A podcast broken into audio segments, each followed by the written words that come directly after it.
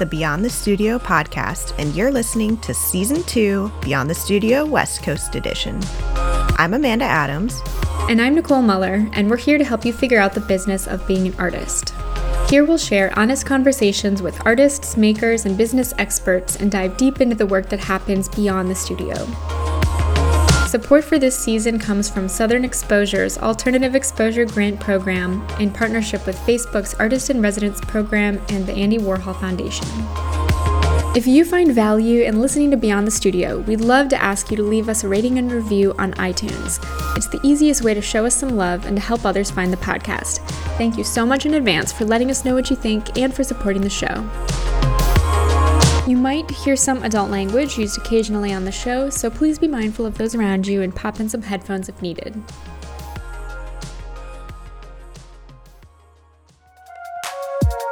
When I'm not working on the podcast, I'm working on my fiber art and illustration brand, Close Call Studio. So if you want to follow along with my own journey, you can check me out on Instagram at Close Call Studio or check out my website at closecallstudio.com. It's Nicole here, your other Beyond the Studio co host. I'm a painter, muralist, and installation artist. If you want to see more of my work and studio process, you can find me on Instagram at Nicole Marie Mueller or my website, which is Nicole Marie Mueller. That's M U E L L E R dot com. On today's episode of Beyond the Studio, we are talking with San Francisco based artist and painter Erik Parra, who has exhibited his work internationally in alternative spaces, commercial galleries, and museums, as well as extensively throughout the Bay Area, participated in artist residencies, and works as an educator. And so we're really excited to talk with him today. And Erik, thank you so much for joining us. Thank you for having me. Yeah, absolutely. We kind of always like to go back and start out just by asking our guests um, in their own words as well to share a little bit about themselves, their creative journey thus far, and just where they grew up, a little bit about their early journey. Um, would you mind just sharing a little bit more about yourself and where you're from? Sure. I was born in El Paso, Texas. And I think one of the, the key pieces of info is that uh, my dad was a painter. So this journey really goes back to about the time I was able to hold a pencil. And I bring that up because I, I literally have a sketchbook record that goes back until around then. So it's kind of like. Oh my God. It's really interesting. That's awesome. It's really interesting to go back and look at oh, like sketchbooks from when I was in second grade. Yeah, that's awesome. So you've kept all of them, it sounds like? You still have those? Oh, yeah. Oh, yeah. There are certain things I would not let my mother throw away. Yeah, that's definitely got to be one of them. I actually just, uh, my parents moved to a new place in Florida recently, and the last time I visited over Thanksgiving, had the job of going through all of the things they'd been carrying around for me for years and looking through childhood mementos and looking back at all my early sketchbooks from probably similar time, like elementary, middle school, as a lot of crude cartoon drawings, but it, it felt kind of like a diary, honestly. It, it was a pretty personal, um, you know, something that I just carried with me all the time. And I felt like it was an interesting way to like catalog that chapter of life. Yeah. It's interesting to, to look back and, and to, to see who you were through your drawings. So it sounds like you were set out on this creative track from the beginning. Did you always want to pursue a career in the arts? No, actually, uh, because my dad was an artist, I was more interested in commercial actually, I was more interested in making money. So I knew I wanted to do something creative, but you know, I, I, saw the way we grew up. We were just like average middle class, but I wanted to use my creativity in a more uh, financially lucrative way. Mm-hmm. That part of my life, I became a professional photographer um, because I studied photo at UTEP while I was in high school. UTEP is the University of Texas at El Paso. Uh, took a photo okay. class and I really just dived into photography, and that that became that was like it was pretty ripe for me in terms of creativity and like initial steps forward and finding my own sort of voice. Um, because it was the first time that it was something that my dad was interested in. It was something that you know had been in my life, but it was for the most part mine. It was my expression. He was a painter, you know, it was part of establishing my identity as a creative. And so I went on to graduate head photographer of the newspaper, yearbook, and literary magazine at my high school. And I was on track to be a. The idea was I was going to be a medical illustrator because I wanted to be creative, but I wanted to like tap into that medicine money and. uh-huh. You're like, this Get is where the money's Dr. at. That's where I'm going.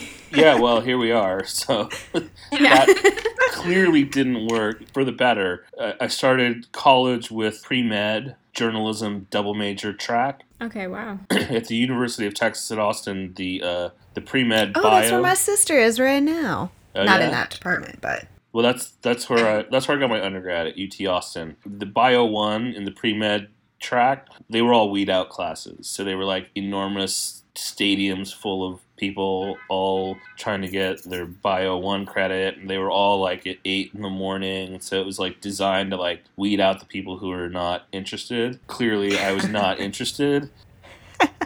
So i sort of you know like floundered around for a couple of years and almost lost my you know my funding for school. And so through that process i ended up taking some time out and studying drawing or took some drawing classes basically at the austin community college just to sort of get my gpa up and get back into school. When i got back into school my advisor was really interested in the fact that i had taken drawing. And i come from a background of, of artists. And he was like well maybe you should take this drawing for non-majors class as a way to you know boost your GPA and, and, and sort of figure out what you want to do. And that class changed my life. It was like the teacher was completely supportive. I sort of got the foundation about how an artist thinks and how an artist should move forward. And basically, I got a ton of support. And I ended up changing my major after having conversations with the woman who taught this class. And she was just super encouraging of my talent and my ideas. And she saw something in me. Dr. Brooks. yeah, shout out to Dr. Brooks. Having those really creative mentors is so important. That's something I think we've heard come up many times is that just even having one person who is that supporter can really set you on a totally different life trajectory. And I'm I'm curious too, so as you're developing or rediscovering your artistic voice in this new way. Did you have any sense of what that career path might look like for you? Like, was that ever a part of the conversation while you were in college, or what did your life look like when you graduated? And then, you know, we're faced with the next steps of what to do next. Yeah, so um, this whole conversation about professional practices Yeah. wasn't a thing until I was about midway through grad school. Like I look back at my time in at UT and and it was really really great. Like the the courses it, it was like I wouldn't know this until I finished and started looking for graduate programs, but the curriculum was very rigorous. It was a lot more aligned with what you find at a commercial or like a private art school. Studios were like four hours. We had uh, art history between studios, and so like we had like a nine-hour day just in terms of coursework. You know, two, Monday Mhm. through Thursday, and then Friday we had classes all day. So, and I didn't realize that at the time, but it was such a important foundation in terms of learning skills and like all these studio things. And part of it was that I didn't even know to ask. Part of it was that I kind of gleaned a little bit from my like my dad was a teacher. He did art when he wasn't teaching. So like that model was in place already. And so I just focused more on my on my BFA and getting my degree and creating a thesis show that, that I was proud of and that had integrity and that was more about the work. It was all about the work first. That was the temperature of the water at UT fo- when I was there, focused on the work. And it, there wasn't a con- much of a conversation about what you do after. Mm-hmm. And did you go right from undergrad into graduate school? No, I, I didn't get accepted right away, which was the beginning of the, the dark times. um, We've all had them. oh, yeah. No, it, it's like I refer to my freshman year as just the dark ages. but it's when I met Nicole, so it's fine. There was some silver lining. silver lining. Yeah, no, I uh, so I had a lot of friends who focused about halfway on their thesis and halfway on grad school applications and jobs, and I was that fool who focused all the way on my thesis and didn't worry about my jobs. Afterwards, I applied and I didn't get in, and so I was sort of like you know, stuck. I didn't want to stay in Austin just for the sake of staying in Austin. So I went back, I moved back home. And this is why I call it the dark ages because I moved back in with my folks who are awesome. Like, you know, that, that wasn't it in and of itself, but really didn't have any marketable skills outside of, I had been working at a daycare. So I was, had a, a few like classroom management skills and I had some, some experience working with kids. And so I moved back home, got a job substitute teaching at my high school alma mater and um, I just set up a studio in the, in their garage and continued painting. And so was, that's why I call it the dark times because it was like didn't I failed to get into grad school, didn't really have any prospects for a career job, lived in my parents' house, painting in their garage, and I was a substitute teacher at my high school. So it was it was rough, but I ended up getting into grad school a couple years later after moving mm-hmm. to San Francisco. Actually, man, I feel like that's such a common journey though like so often when we're in school you, are just very focused on exactly what you're doing and it's hard to think of the next several steps of what you're going to do when you're out. And i know when i graduated i was like okay now what? I worked really hard and i don't even know how to apply this. And for me that solution was just trying to figure out how to be my own boss because i didn't like working for anybody else and i didn't want to. And that took a lot of time, but grad school was not even something that I thought about too much. How was your grad school experience?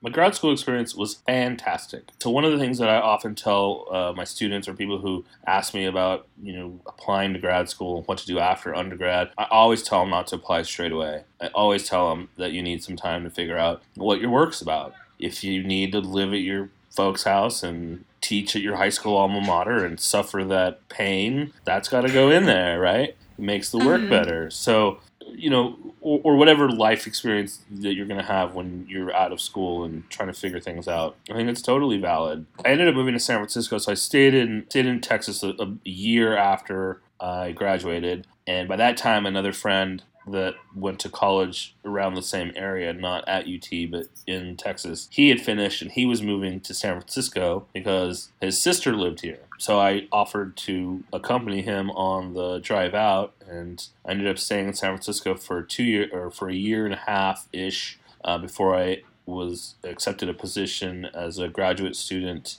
on fellowship at the University of Wisconsin Madison. So it was good to wait because not only did I I got into a good program, but I I got funded. So which was another that makes a huge difference.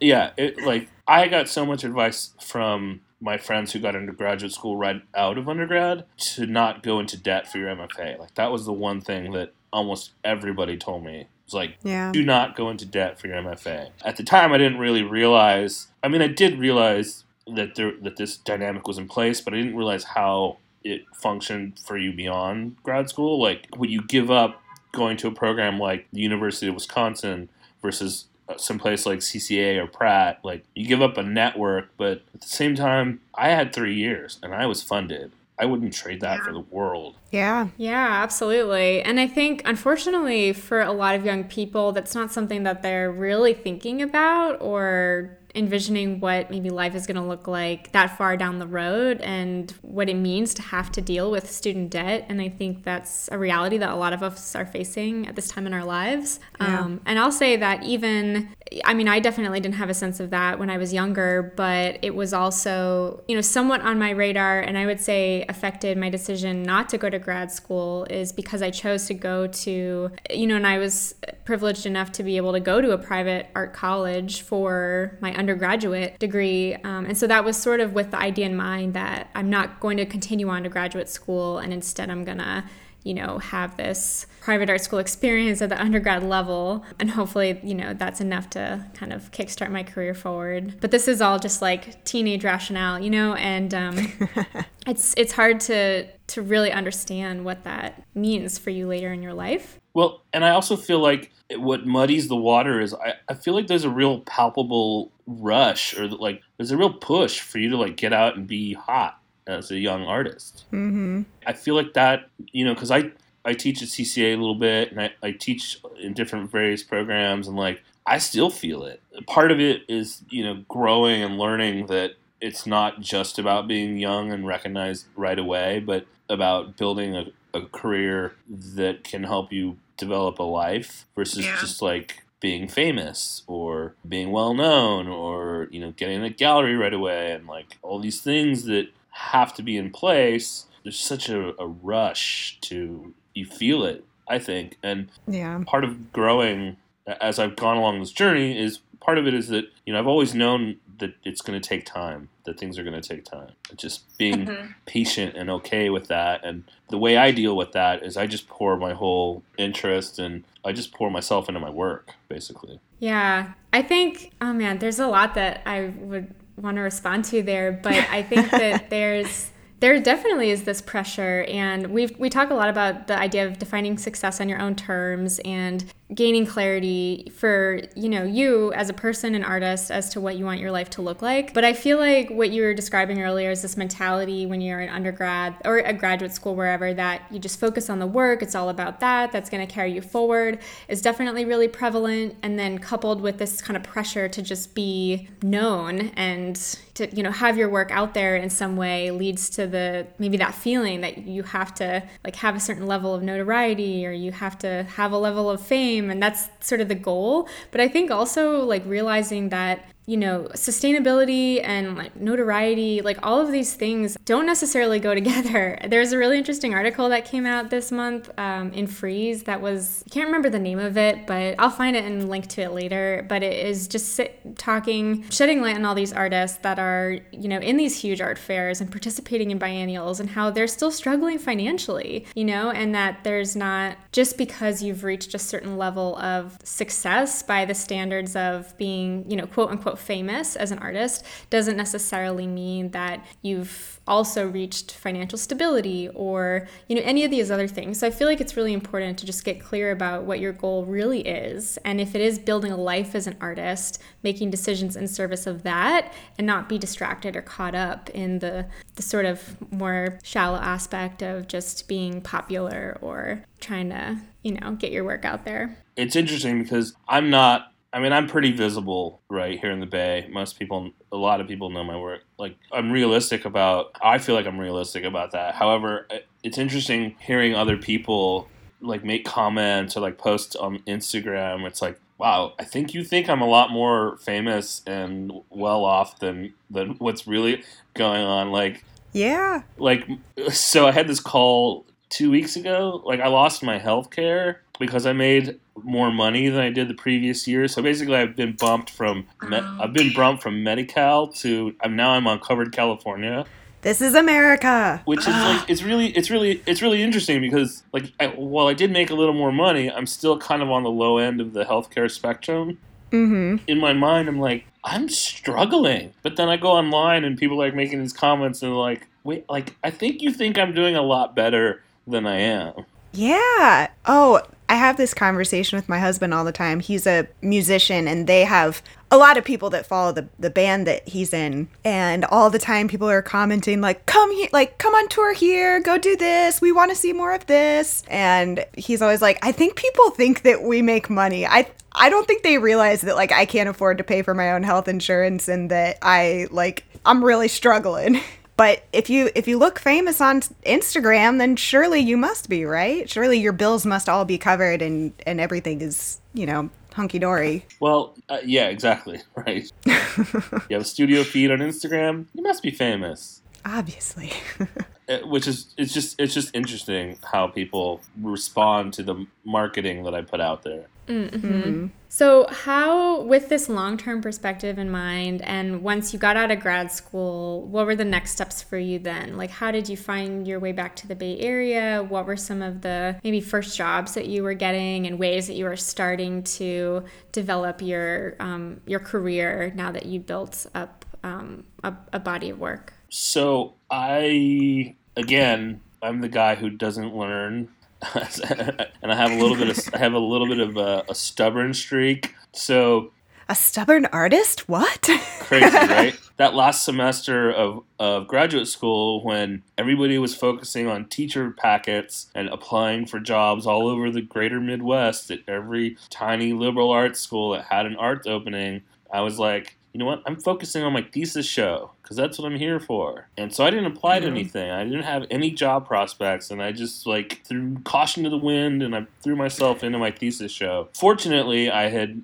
met somebody who was an incoming grad student who had a friend who had a loft in Williamsburg, and he had a space that was opening up right around the time that my school was ending. So I was like super excited. Like I had no debt, have an MFA, studio practices rolling. I'm feeling great. Had this opportunity to move to New York, so that's what I did. I moved to a crazy little loft in Bushwick back before it was East Williamsburg. And um, what I did for work was so I mentioned earlier that in undergrad I worked at a daycare. I guess it was the last two years of my undergrad degree that I um, I made a conscious decision to move from a service sector slash my dishwashing job to something a little more professional. So I took a position at a daycare that was really commercial and really private. And normally, at that point in my life, especially,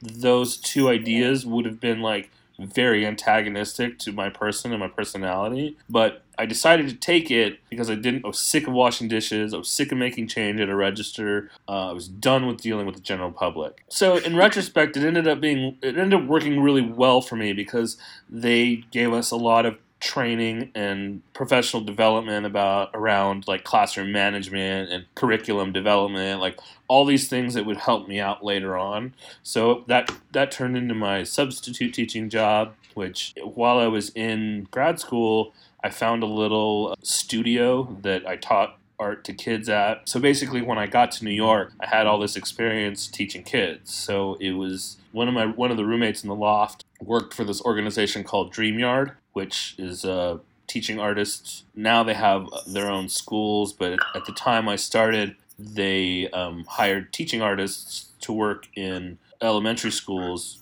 on these residencies in which we developed this project arc with one or more classes. Um, Mhm. So that's what I did. I had a studio, lived in my studio. I showed at Moment. I had a show at Momenta. I was in a group show at Momenta Art. I was in the first of the first ever of Bushwick Open Studios. Like it was like super exciting because I just finished grad school. I was in New York. Things were like moving and shaking, and I was there for let's see, a couple years, and then the same friend who brought me to San Francisco the first time, he had grown tired of his day job and wanted to do something more creative. He had studied architecture, but ended up working as an accountant. So he was really frustrated That's a change. yeah, totally. He figures into the story again later. He hatched this plan to do this project, uh, this art house, where we would have a gallery for visual art exhi- exhibitions. Uh, we'd have a venue space for performance of music, spoken word, poetry. We would do film screening, like literally on the traditional art house model.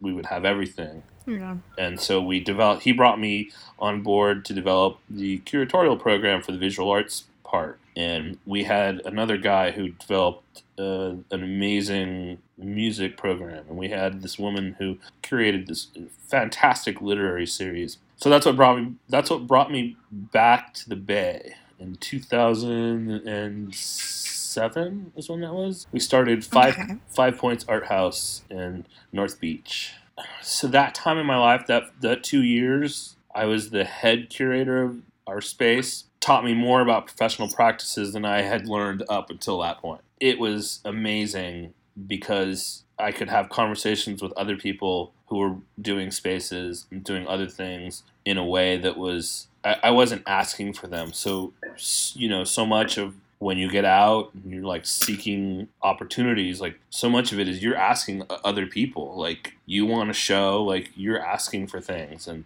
you know as a curator and, mm-hmm. and having experienced that people are relentless in asking you for things and asking for you to help them. And it really sort of opened my mind that it's a conversation. If i have something to offer I can offer that, and, and then we can have a back and forth, an exchange, versus me just expecting you to look at my work because I made it. Yeah, that's interesting to hear because I almost feel like most, I mean, most of the artists I know have the opposite problem where there's such this fear around being too demanding. And so there's less, the need, they don't want to put themselves out there because it's so intimidating. But it sounds like on the other end of it, there is also a lot of um, really aggressive. Yeah, there's a, lot, there's a lot of aggressive people out there, for sure. Yeah. For as many of the, you know, introspective, shy, timid artists I would say there's as many, if not more, who are like entitled, aggressive, and just like competitive. You know, Mm. and on some level, like I get the impulse to be competitive. But it wasn't until I was working as a curator trying to put shows together that I realized that it's a back and forth, that it's not just for as much as it looks like it's just a gallery puts your work on the walls, it's not that at all. It's a back and forth. It's a conversation about the work. It's a conversation about the ideas. It's a conversation. You know, there's quit. There's Yeah. there's a give and take. And so I learned that. I also learned that when I was operating as a curator, that I, we could have a conversation about pr- professional practices like curating and like all these things that were related, and then ultimately we would get around to the fact that well, you know, I'm an artist too, and like maybe we should do studio visits and like extend this conversation from a, a professional conversation about you know being a gallery or putting on a show to this other these other hats that we wear. Like we could have because I'm thinking about a couple of the spots that I first uh, exhibited at when I moved out here. It was an artist-run space called Blank Space. When Carrie and I first met, like we just oftentimes compared notes about the process of curating and putting on shows, and and then ultimately later on we came around to like doing a studio visit and she liked the work and then you know then I was in the show and it was just it was just such a nice realization that there is more than one way to go about getting my work shown while also really sort of taking a step back and looking at this whole process through a different lens you know because mm-hmm. s- because I didn't get a, a lot of conversation about professional practices as an undergrad I did have a lot of that well how do I get my work in a gallery? Like how do I support myself? Like how do I do me me me basically? You know when it's not just about me it's about you and like not just what you can do for me but what I can do for you and how I can bring you value and how we can work together Yeah. to build something that's bigger than just me or just you Yeah, I think it's so easy in those moments sometimes, especially when you're young. I mean, I'm still in my 20s, so I've only ever been young. But when you're young and you you just you have this sort of sense of entitlement sometimes because you feel like you deserve all the opportunities that can come your way and that you could possibly get and you forget that it's a symbiotic relationship and that the gallery needs you, the curator needs you as much as you need them, but you you have to show up and do the work and, and still be a responsible human being that is helping contribute to the overall uh, production. Yeah, I mean, just because you put in hundred hours in the studio and put up with Professor Grumpy Pants doesn't mean you like are entitled to a show. Yeah. Yeah, and whether it's driven by narcissism or even fear around, I don't know how this is going to happen, like, how am I going to do all these things, right? Like, the common thread there is that it sort of becomes just about you, and it's so easy to fall back into that, like, self centered mentality around, you know, what am I going to do next? How am I going to make this work? And so I really like that you put yourself in another role that allowed you to create opportunities for others, but that you flip that script around too and asked yourself, how can I add value beyond just making the work? And, you know, that is important. I think that artists have an important role to play there, just in making their work, but really looking at other ways that you could involve yourself in that community and opening up a dialogue that way that ended up coming back around to create more opportunities for you in your own artistic career. So I love that trying to think about other ways that you can be generous to your own community even if it just is to get yourself out of your own head and thinking about you know what's the next step for me. Well, and I'm glad you brought that up because also what I what I wanted to say about that is that it opened my mind to the idea that the work should have a value, like my personal studio work should have some value to somebody else outside of my impetus to make it, right? So going back to that idea of being a curator and like thinking about programming a, sh- a show or an afternoon or whatever it is, like you're putting it on for the community. And so the work you're choosing has to have value to the community. And like as the curator, you're the conduit of that. And that really sort of impressed upon my mind that, that, that my work should also have value for somebody other than just beyond my desire to make it. Mm-hmm. So it sounds like it changed the way that you were thinking about and maybe having conversations about your work as well. Absolutely. How did you see from your experience with curating? What specifics are you taking into your own practice from that experience? Well, to be fair, I haven't curated a show in quite a while. So the foundation of that that moment happened a while ago. The thread at this point is that I I want anybody to have an aesthetic experience. Um, it's funny, Jerry Saltz has this phrase that he says, and I, I use it tongue in cheek all the time, like to poke fun at th- this idea, but there's a grain of truth to it in that art is for anybody, it's just not for everybody. And so when I make my work, and one of the things that, uh, uh, that I think about is like my grandfather, going back to the time when I finally got accepted to graduate school. So my grandfather was blue collar through and through. He raised a really large Catholic family, supported them through the Depression, moved at will. He was a migrant worker. They moved at will to support the family. So his relationship to labor is work as a product. So when I got accepted to grad school, I was like all excited talking to my grandfolks about, you know, hey, I'm going to go back to, you know, get my MFA. And he's like, well, don't you already know how to paint? Like, didn't you already learn that? and it was just like, oh, yeah, wait a minute. I'll be able to teach in college. And he was like, oh, okay, that makes sense.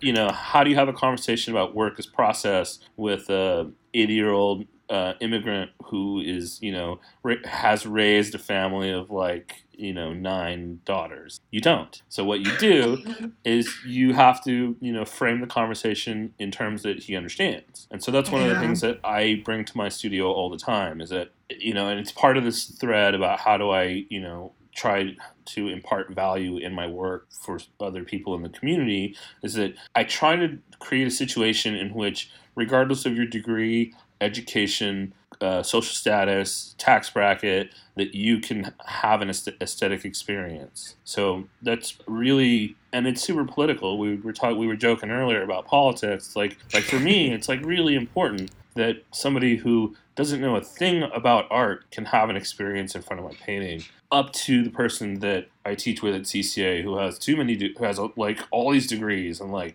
looks at art in a completely different way like they need to have an experience too but so does my grandfather yeah mm-hmm.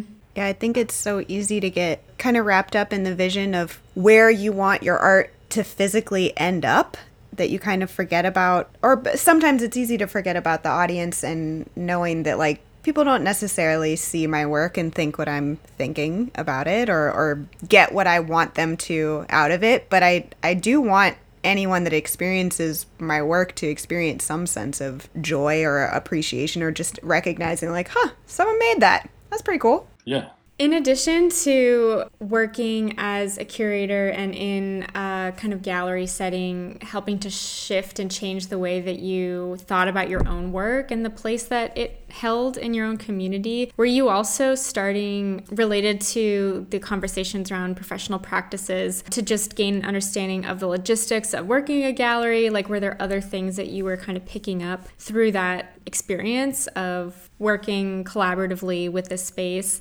that has served you in other ways in your career? Yeah, that was the time that I learned Excel. Uh huh.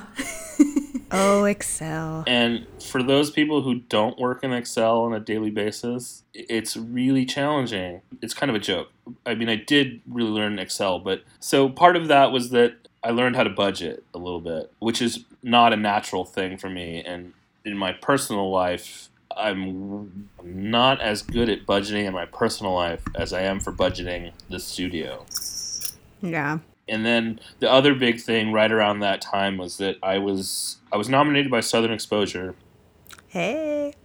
Shout out to Southern Exposure and all the great work they do in the Bay Area. They who's also supporting grant, this podcast. yeah, no, uh, they really, they really, really helped me get established when I first moved here for a couple of reasons. One being like the first show that I was in was in a, a group. Sh- I was in a group show in SOEX 2007 ish, 2008, uh, and then the other thing was this this award that they nominated and subsequently gave me through Creative Capital out of New York. They did this three day workshop where it was all about professional practices. It was budgets, it was goals, it was business plans, it was everything that nobody had ever even mentioned in undergrad. And I was just like, or grad. Yep.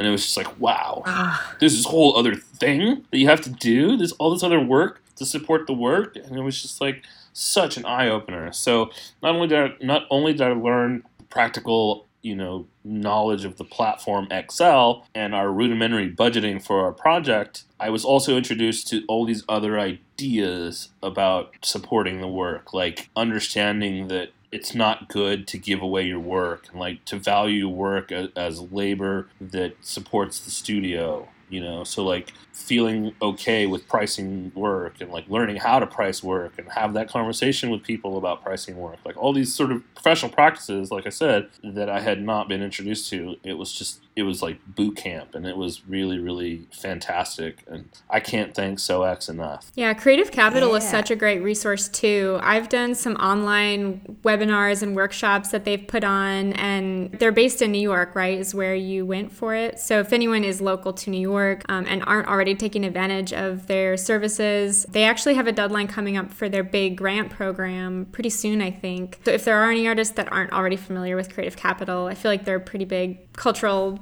producer, definitely um, check check out their resources. Yeah, they they are based in New York. The program that we that I was nominated for happened out here in the Bay. They came out here and did a pro um, a oh, workshop but yeah, they are huge resource. And so, in what ways um, what, were all these conversations and these workshops starting to change the way that you maybe approached your own painting practice, or started to tighten up some of these the, the business end of your work? Part of it, and this is something that I struggle with today because I get a million of them, but part of it was like simple things like responding to email in a timely fashion. You know, Yep. For that, it was like, oh well, I'm in the studio. I'll just email you whenever. You know, like you again chipping away, or not chipping away, but making visible how to support the studio instead of like hiding behind a mythology that doesn't really that is not productive. Mm-hmm. Yeah. So like you know responding to emails and then things like budgeting, like figuring out you know how many hours go towards one project and like you know recouping money and, and, and like all those sorts of things for me by this time my studio ethic was 100% in place i'm kind of a workaholic and i love working in the studio so right out of un, right out of undergrad the, when i would didn't get i think the biggest incentive for me to develop that early on was not getting into grad school. It was a slap in the face. And because I'm kind of competitive, it really lit the fire under me to get into grad school and to like work on my studio. So through graduate school, the work ethic wasn't in question. Like I can work all the time. Like that's not the, the issue for me. It was learning about you know communication and being organized and writing to communicate your ideas in a way that expands upon the ideas and makes other people want to support and help your ideas. So those were the things that Creative Capital really, you know, got me up to speed with and really helped me out in a lot of ways. Mm-hmm. Yeah. I know Nicole and I have talked about this before, but I remember after I graduated, my first realization was like, okay, I have no idea how to be a artist professionally? Like how am i supposed to pay my bills doing this? How am i supposed to get people in front of my work and or get my work in front of people? Like i don't i don't know. And i immediately enrolled in a, a business class because i was like i don't know how to manage my time my money. I don't know how to handle communications. I don't know how to do customer service aside from you know retail and food service which is incredibly helpful in an art practice too like just learning how to handle difficult situations and and provide good customer service and talk to people but there's so much beyond the actual making of the art that makes the art happen. And it's easy to forget about that because you want to spend all of your time in the studio. But the hours that I spend handling my email and like going through running errands and stuff is just as important because they're necessary to keep the lights on and, and to keep the, the business going and self sustaining. Totally. And it's actually, I mean, so while it is becoming more clear, there's there's certain aspects of the market and the business that are still kind of nebulous. Like I, I have a friend, I have a I have a close friend who's got a studio in L.A. and you know he's pretty well established for lack of a better metric, he's maybe a little bit slightly more established than I am, but we're real close in age and profession, and we're constantly having these conversations like about how you know when we were younger in undergrad, like there was like we didn't know what happened behind the curtain, and then the older we get and the closer we get to it, there's still a fair amount of like, how the hell does this even work? Yeah. Yeah, you're talking about the art world at large, just the sort of weird, mysterious um, opaque beast of the industry. And I had this thought earlier because I was thinking about this conversation, and I was thinking, man, do you remember when you like? I don't know if you had this experience, but as a child, like on my block, we would play games, variations of like football and you know various games, war and whatever.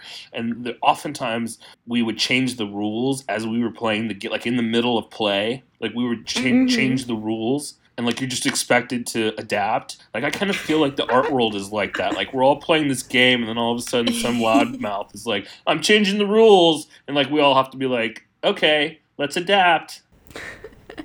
Yeah. Yes, that's a that's a really perfect analogy. Yeah, now I'm remembering all the games of Manhunt in my neighborhood. yeah, I think that it's I feel like I, I don't understand how the art world works, and I wouldn't pretend to because it is just such a. I mean, and I'm thinking more of like the upper echelon of high end art world. You know, I've watched documentaries on Netflix, but I feel like that's so distant from my own experience as a working artist. And so I think that, you know, as we're talking to more and more artists who are kind of involved in all these different facets of various communities and live in different places, you know, I've come to feel like there are just all these different art worlds and i'm almost like not even concerned with engaging or trying to chase that as some kind of goal and realize that you know it's just about creating opportunities for those and finding opportunities around you and almost like carving out your own space because like you said it's ever changing game that if you're always if that's always your metric for success, then you're always going to feel like you're on this hamster wheel because it's the rules are always changing and there's no way to really keep up and to, to be winning the game all the time. So I'm curious too. Uh, so we talked a little bit about the early days in San Francisco. Like, what was what kinds of things were starting to happen next? Whether they're artistic opportunities showing in galleries or maybe doing residencies, and also professionally, like other roles or jobs you were starting to take on. Um, like, how has your career started to build since the point that you were doing more curatorial work on first moving to the Bay? Well, I I did a fair amount of writing. I did some reviews for some small publications that are probably not even online anymore. I developed that that part, which I haven't really explored. I've I've been kind of busy in the studio since then, which is which has been really fortunate. Oh, she's frozen. some weird. It's like some weird Black Mirror episode. Sorry, Nicole. When we lost you, we thought we were experiencing some Black Mirror shit. Sorry you go away and we see ourselves and we just see how terrible it all is and you know we're all just realizing we're not experts in the art world um, but maybe we are yes i mean we are absolutely experts in the art world 100% I feel like I've been paid to to lecture to undergrad students about professional practices, and so technically I am. Yeah, right? and I'm sure you've put forth the the 10,000 hours at the Malcolm Gladwell number. Oh, yeah. Of, of being the expert. I'm sure that's happened by now. I, I do that all the time in my classes. I, I make that joke all the time. Mm-hmm. because it's it's funny. The whole controversy around that number it's funny yeah. to me. But it also speaks to like toiling away at learning how to paint. Like it's a slow process that takes a lot of time. Like on top yeah. of everything we have to do, you still have to go to the studio for hours at a time and practice your craft. Yeah. And that even pulls back to like what you were talking about before regarding being patient with your practice. It does take a lot of time, and you kind of forget that time is just as much an element of your work as any other part of it. And it's the most annoying thing because you can't do anything about it. Yes. Especially when like you have to sleep and like go to a mm-hmm. day job. So annoying. So annoying. Where were we? Getting back to Yeah, well, I'd love to get a little more into some of the specific opportunities that you've had throughout your career here in the Bay. You've shown with a lot of different types of spaces. I know you've done some artist residencies like with Liquitex. Have there been any kind of pivotal experiences that you've had that have sort of altered the direction of your career in some way or just been really important uh, learning experiences? Like the Creative Capital, for example? Yeah, the Creative Capital. Right around the time of Creative Capital, I had work. I was included in a group show at, at the Headlands, and that was amazing to see my work hanging in those in those big, beautiful, light-filled spaces. And then from there, like it just sort of bumped my visibility, and had, I had a show with uh, Kimberly Johansson in Oakland, and that was that was fantastic. That it was blogged about all over the world. Like that was the that was the first when somebody in Germany was writing about my work, and it came up on mm. you know online when I was doing my resume or whatever. Like And these just started to happen through those natural connections of one thing kind of leading to the next thing. yes, but also I'm a hustler. I am diligent with my email and. I mm-hmm. do want to grow this studio practice, and I don't just want to like toil away in obscurity, which is fine, but that's just not who I am. Like, uh, so it was recognizing that there was something I could capitalize on to get more eyeballs on my work. That's really what it's all about. Is I just want as many people as possible to see my work because I do feel it has value across that Yeah. whole swath of people that I shoot for. So you mean when um, when like a higher visibility opportunity, like a show came about for you, you were using that as a way to share that with your networks, like send emails out to people to kind of build momentum. Yes. And do you have any other? Are, are you also really proactively applying for things like residencies or grants? Like, do you have any systems for garnering other opportunities? I like. I am so. I'm really. uh, I told you I was Does stubborn. that Excel knowledge come into play in any way? no, that just keeps me organized. Um, Ah, okay. But I told you I was stubborn, and I do apply for a fair amount of things. Uh, I try generally not to apply for sh- pay to play shows, especially with with large groups of artists. I mostly at this point I mostly apply for awards, grants, and residencies. But uh, but I laugh because I only apply for the residencies that are super competitive, in which you don't have to pay. You know, there's a stipend. It's at least for like basically me and like Olafur Eliasson are applying for the same things, and I'm always just like, I'm never gonna get this, but here's my work anyway. So I do apply for certain things. I, at this point, like the work is building in such a way that I don't really want to like interrupt workflow just to like send out a couple of paintings to some show that you know is has some title like brushstrokes, which is just doesn't mean much to me as an artist because like that's kind of generic, you know, and like Sure, you're more mm-hmm. strategic and selective with things that you do apply for. Right, because I'm.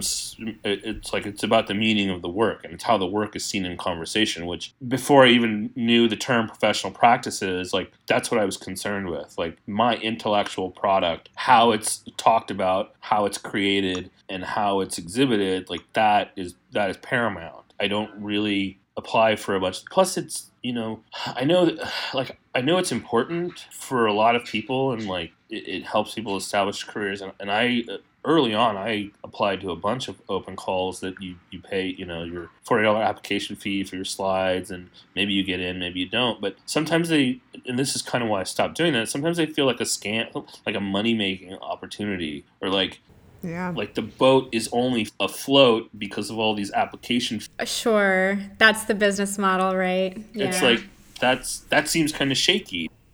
Yeah. So, are there other ways that you are getting your work in front of the people that you do want to see it beyond the kind of natural, organic building um, of one show leading to the next? If it's it doesn't involve applying to strategic open calls where you know maybe a particular curator might at least have a look at your work or something like that. No, I do it organically. Like I'm I'm interested in going to a show that is curated and having a conversation with the curator or, the, or an artist and like bringing that conversation into my studio and then hopefully things grow from from there. And i don't want to belittle the process of applying for shows. Like that's not my intention. My intention is sure. mostly to communicate that at this point i don't want to be in a million group shows with a million different artists and this goes back to you know our conversation about what success looks like and what I envision for my profession and how I'm, I'm trying to build something that is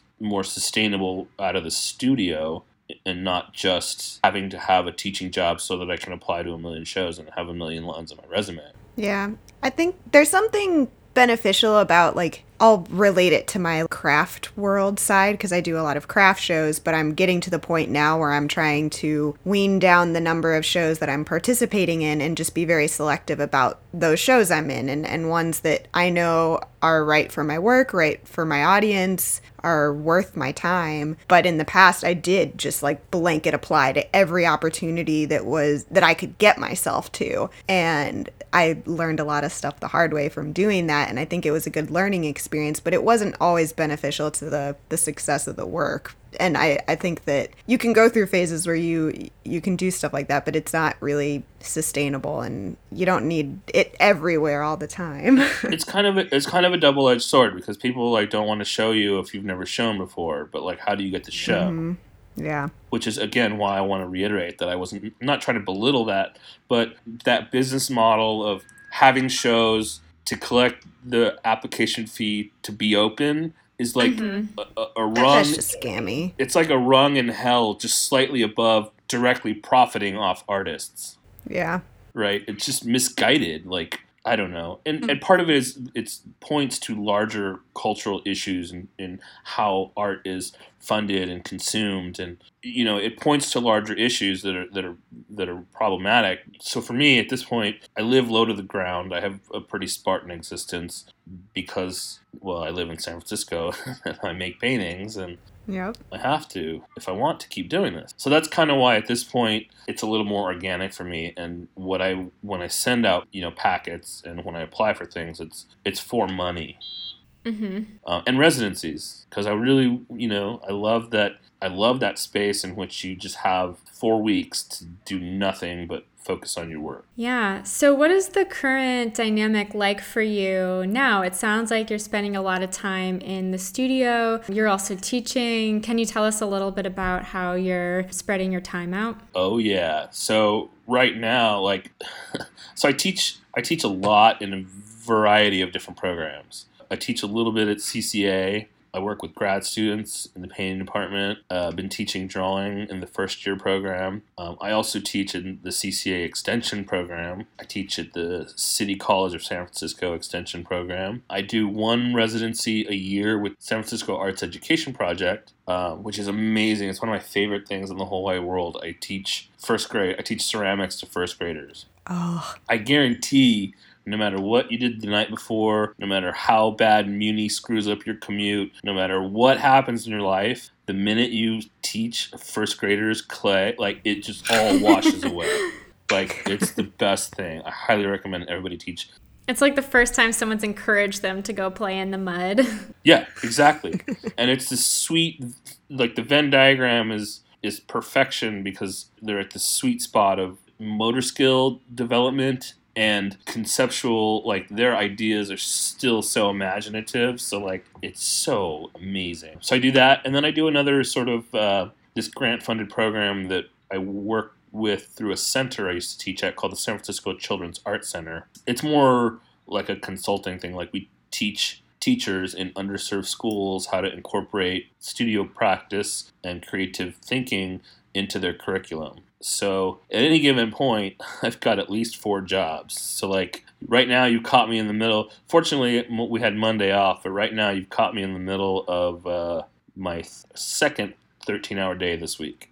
Oh my god! Wow. So like Living that life. people are like, "Oh, what is it like to be an artist?" And I'm like, "Oh, it's a lot of glamour and travel and well, 13-hour days. Like I get up and I teach, and then I I haul my cookies to the studio for four hours, and then I haul my cookies to some evening class and teach people how to paint, and then get up and do it all again. So I try to like structure my life so that I have at least four solid studio days a week, three to 4 Mhm. because I can't not work. It's just not it's like I, like these people who like work for the weekend and like don't do anything on the weekend. Like I don't even know what that's like. Yep. yeah. Even if I had the luxury, like I would not do that. It's just not in your nature. Yeah, I just can't sit Yeah. still. Like you know, it's one of those things where people are like, well, you know, what inspires you to get to the to the studio to make the work? And I'm just like, I just can't not make it at this point.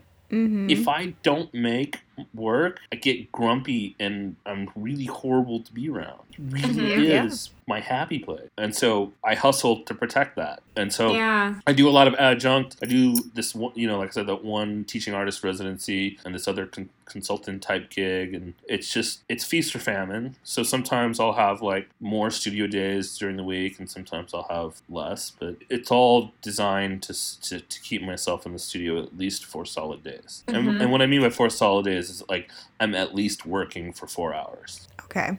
And have you ever viewed your studio practice or your painting as a source of income or sustainability? Like, as the teaching, what is really fueling the studio practice for you? Or, because I know you work with numerous galleries, are you selling work through that as another means of income? Or are there other sources that you haven't mentioned yet? Um, no, there's um since about 2012, my my sales have been increasing more steadily. That's been a bonus.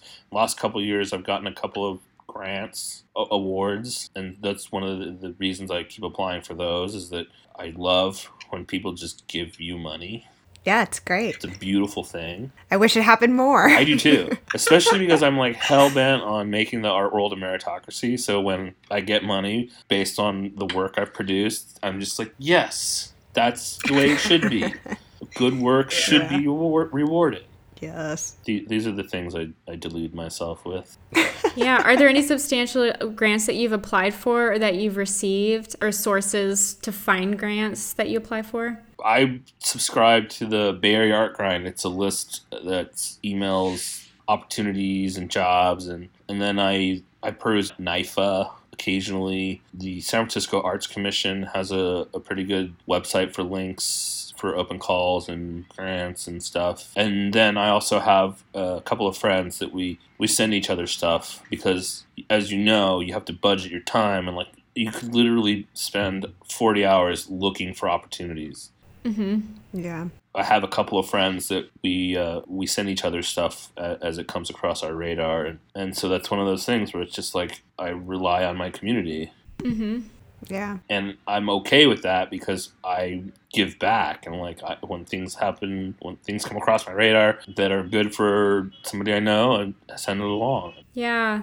I can't remember who else mentioned that too, but just that such a small action like that can mean so much to another artist, and that it's important to keep an eye out for things like that, even if you feel like you're not in a place of power or being able to extend opportunities for others. We all have that capability.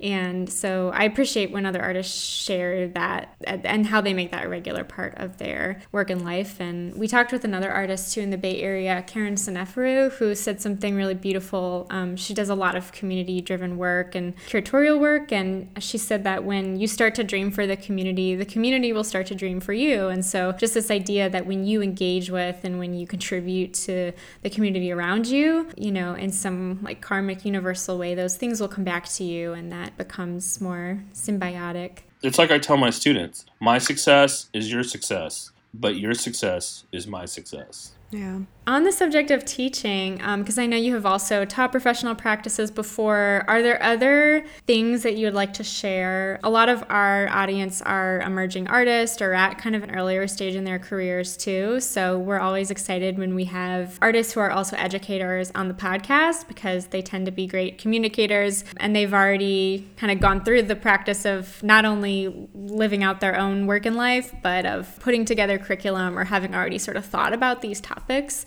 at length. Is there anything that you usually include or address in your lectures around professional practices um, that you think is good to mention? Um, I always encourage students to take a writing class. I will second that as someone who did not and wish they had. I was fortunate. So, my dad was a painter and a and a painting teacher. Uh, my mom was also an educator, and she taught language arts for the most part. She taught bilingual education and language arts, and so I have a really strong foundation in writing just because of the work that she did early on before I even realized I was working towards being a, a better writer. And so writing for me has always been not just comfortable, but like an enjoyable part of the process. And again, going back to five points, you read artist statements, and it's just like whoa. Sometimes you just don't even know what language they're attempting to communicate in. Like there's, yeah. there's a bunch of English words on the paper, they don't really mean anything. So writing classes, take writing classes, or if you don't have like a straight up writing class, find a library that has a you know something to to benefit your your your, your written skills. It's just it's just too important because mm-hmm. of not just like for statements, you know, just not sounding like a, a, a troll in an email you know, is a very, very important thing. Yeah, I second that for sure. I certainly wish that I, and I still can take a writing class, and I probably should and will. But I have found that writing is becoming a roadblock for myself and a lot of things that I want to work on. And I'm like, I can't blog, I can't do proper emails, I can't do that if I don't know how to express myself and communicate in a clear way that people can understand where I'm coming from. Right. And then hand in hand, uh, other things I, I recommend is not just to practice writing, but to have other people read your writing before it goes out into the world like that like mm-hmm. some people don't even read or you know it's it's easy to overlook that you may only be in your head if you don't get somebody else to read the writing and so that's super mm-hmm. important and so like i like i mentioned my group of, of peers that send links to each other we do that for each other all the time it, you know it's like one of those things where we'll send something no matter what we're doing we'll all take the time to to, to preview and, and to, to, to make some notes because that's just it's just too important. Is there anything else that we did not talk about that you would want to uh, to share or mention regarding any learning experiences that you've had, a great piece of advice that you've received or that you would want to give to artists early in their career trying to figure it out? Perseverance. Slow and steady wins the race. if you're not running a race. Right.